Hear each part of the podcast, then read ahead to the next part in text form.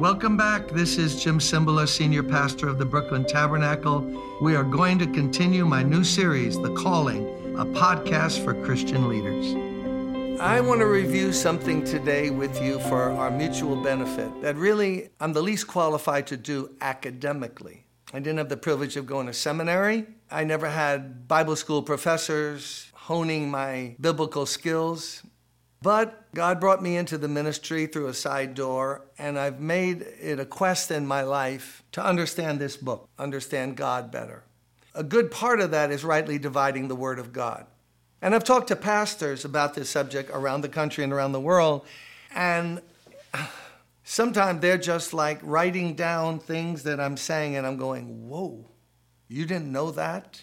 But I didn't know it when I was growing up in church. I had no one break this down for me like I'm going to try to do today. I need to constantly be rehearsing it in my heart and mind. Because, as Martin Luther said, the hardest part of rightly dividing the Word of God, you know that verse, study to show yourself approved and rightly dividing the Word of God, Paul says to Timothy. Obviously, then there's a wrong way to divide Scripture and handle it. So, how do you rightly divide it? And Luther said the hardest part of rightly dividing the scripture is to understand the difference between the covenants, the difference between law and gospel, Moses and Jesus, Old Testament and New Testament.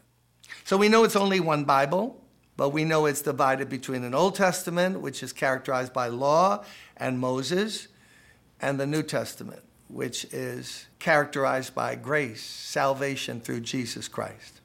In John 1, John tells us the law was given through Moses, grace and truth came through Jesus Christ.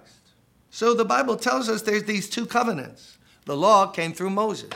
Grace and truth came through Jesus Christ. If we don't know the difference between the law and the gospel, if we don't understand the different whole atmosphere of the Old to the New Testament, hear me out, I'm not going off into Never Never Land. If we don't understand that, we will not rightly divide it and it'll hurt our preaching. Our congregations won't grow spiritually. We'll be held back by doing effective evangelism. Why? Because we're not rightly understanding how God's word should be divided. Now, these two covenants are not like each other. That's right. The Old Testament is not like the New Testament. The law is not like the gospel. One God, covenant of law with Israel, covenant of grace with the world, starting with Jesus coming. To prove that, Hebrews 8, verse 7 if there had been nothing wrong with the first covenant, the law, no place would have been sought for another, grace. But God found fault with the people and said, The days are coming, declares the Lord, when I will make a new covenant with the people of Israel and with the people of Judah. It will not be like the covenant I made with their ancestors when I took them by the hand to lead them out of Egypt. It will not be like the law, it's a different covenant. The law tells us what to do, the covenant of grace tells us what God is doing. The law says to us, Obey these commands, and if you do it perfectly, you shall be rewarded. Grace says, No command, no command. It's a gift. No, that's not right, Jim there's a command of believe. I well, believe is the command. But you know what believe is like? You bring the person into the house and you go, sit at the table. I've got a seven course meal for you. Sit. Sit and eat. Well, yeah, that's a command. But that's a lot different than do this, do this, do this, do this, do this. And if you don't do it, you're doomed. And if you do it perfectly, you shall be rewarded. The law reveals the character of God, but it gives us no help. Zero. Commands do not help us. Otherwise, God would have not brought in a new covenant. The people had lots of commands. And by the way, you ought to really uh, investigate. There's over 500 commands in the Old Testament, which God told Moses, teach the people to obey all of them. Um, we're not obeying hundreds of them. Like if you curse your mother and father, you should be stoned. When was the last stoning meeting you had in your church that you advertised?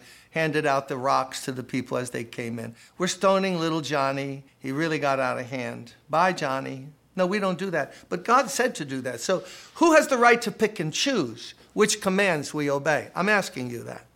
Trust me, the people in your church are reading. Sometimes they avoid the Old Testament. They don't have a clue, like, what, what does this mean to me? Women can't come and worship after they give birth for a certain amount of time. What's that about? Can't eat pork. I love my ribs. What do you mean I can't eat pork? No, you're eating pork. Oh, how come God said don't eat pork? I mean, what's going on here? I'd like to suggest to you that unless the command and promise is found in the New Testament, it's not for us at all. No command or promise to the Jewish people in the Old Testament has anything to do with my life unless Jesus, the apostles, taught it or it was exemplified in the New Testament. Promises about I'll make you the head and not the tail in the Old Testament that a lot of the faith teachers use to get your money most times has nothing to do with us. When Paul was lying in prison, being beaten, he did not seem like the head of anything, did he? Except he was in the will of God. But there's suffering, there's the cross in the new covenant, unlike the old covenant, where if you were right with God, you won all the battles and so on and so forth. But that's another message for another time. Let's just focus on what we're talking about here. There is salvation through the law, which reveals the holiness of God. And the salvation that comes from the law is this do it perfectly for your whole life, and you shall live by it. Do you know anyone who's done that? How about you? How about me? No. By the works of the law, no one shall be justified. So, unless salvation comes other than the law, we're all doomed. Now, the salvation of grace says this receive. Reach out your hand, receive, believe. Just turn to the Lord and receive what He has for you. It's free. Luther also said the hard part of preaching the gospel is that it's counterintuitive because everything in life is you do good, you get good. You do 10 out of 10 on the quiz, you get 100. You get five right, you get 50. You get none right, pow pow. So everything in us is by meritocracy. You, you get by doing better. Grace is not like that. Grace is, you're a mess, you've been living disobedience, but I love you anyway. Just believe. Turn from your way of living and just receive what I have. Just turn. Not get perfect, no one's perfect. And the gospel, the law does nothing to help us. When we believe in, in Jesus, now all kinds of stuff comes toward us joy, peace, power to live the way God wants us to live.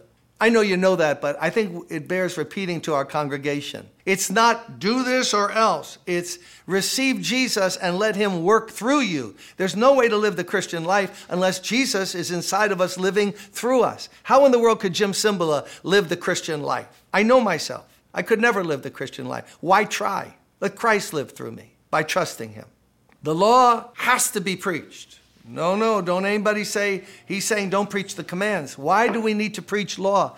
To bring conviction and to reveal the sinfulness of sin. That's why the law was given, not to save anyone. The Bible tells us that through the knowledge of the law comes the knowledge of sin. It brings conviction, it brings guilt, and the minute the law has done its work, you must get rid of the law and preach Jesus.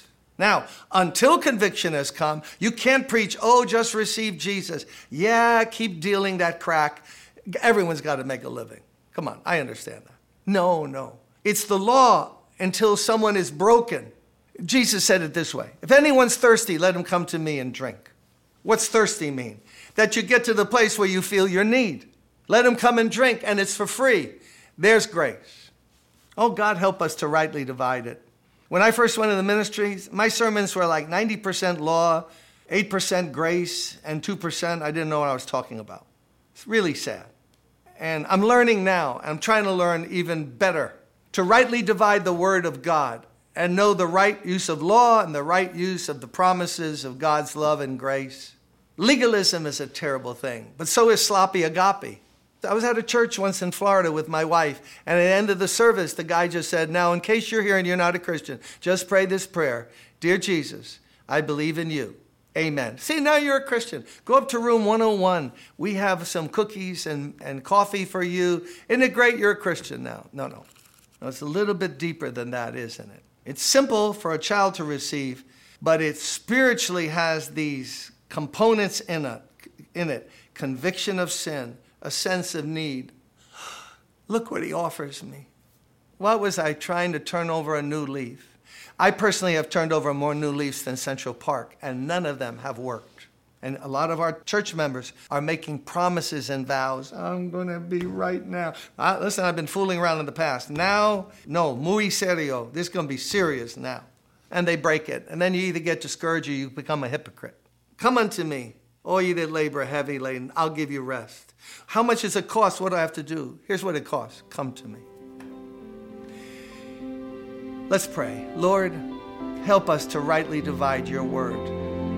Help us to be strong preachers of the gospel, but rightly understand the use and the purpose of your law. We thank you that you have called us to be ministers of the good news of Jesus.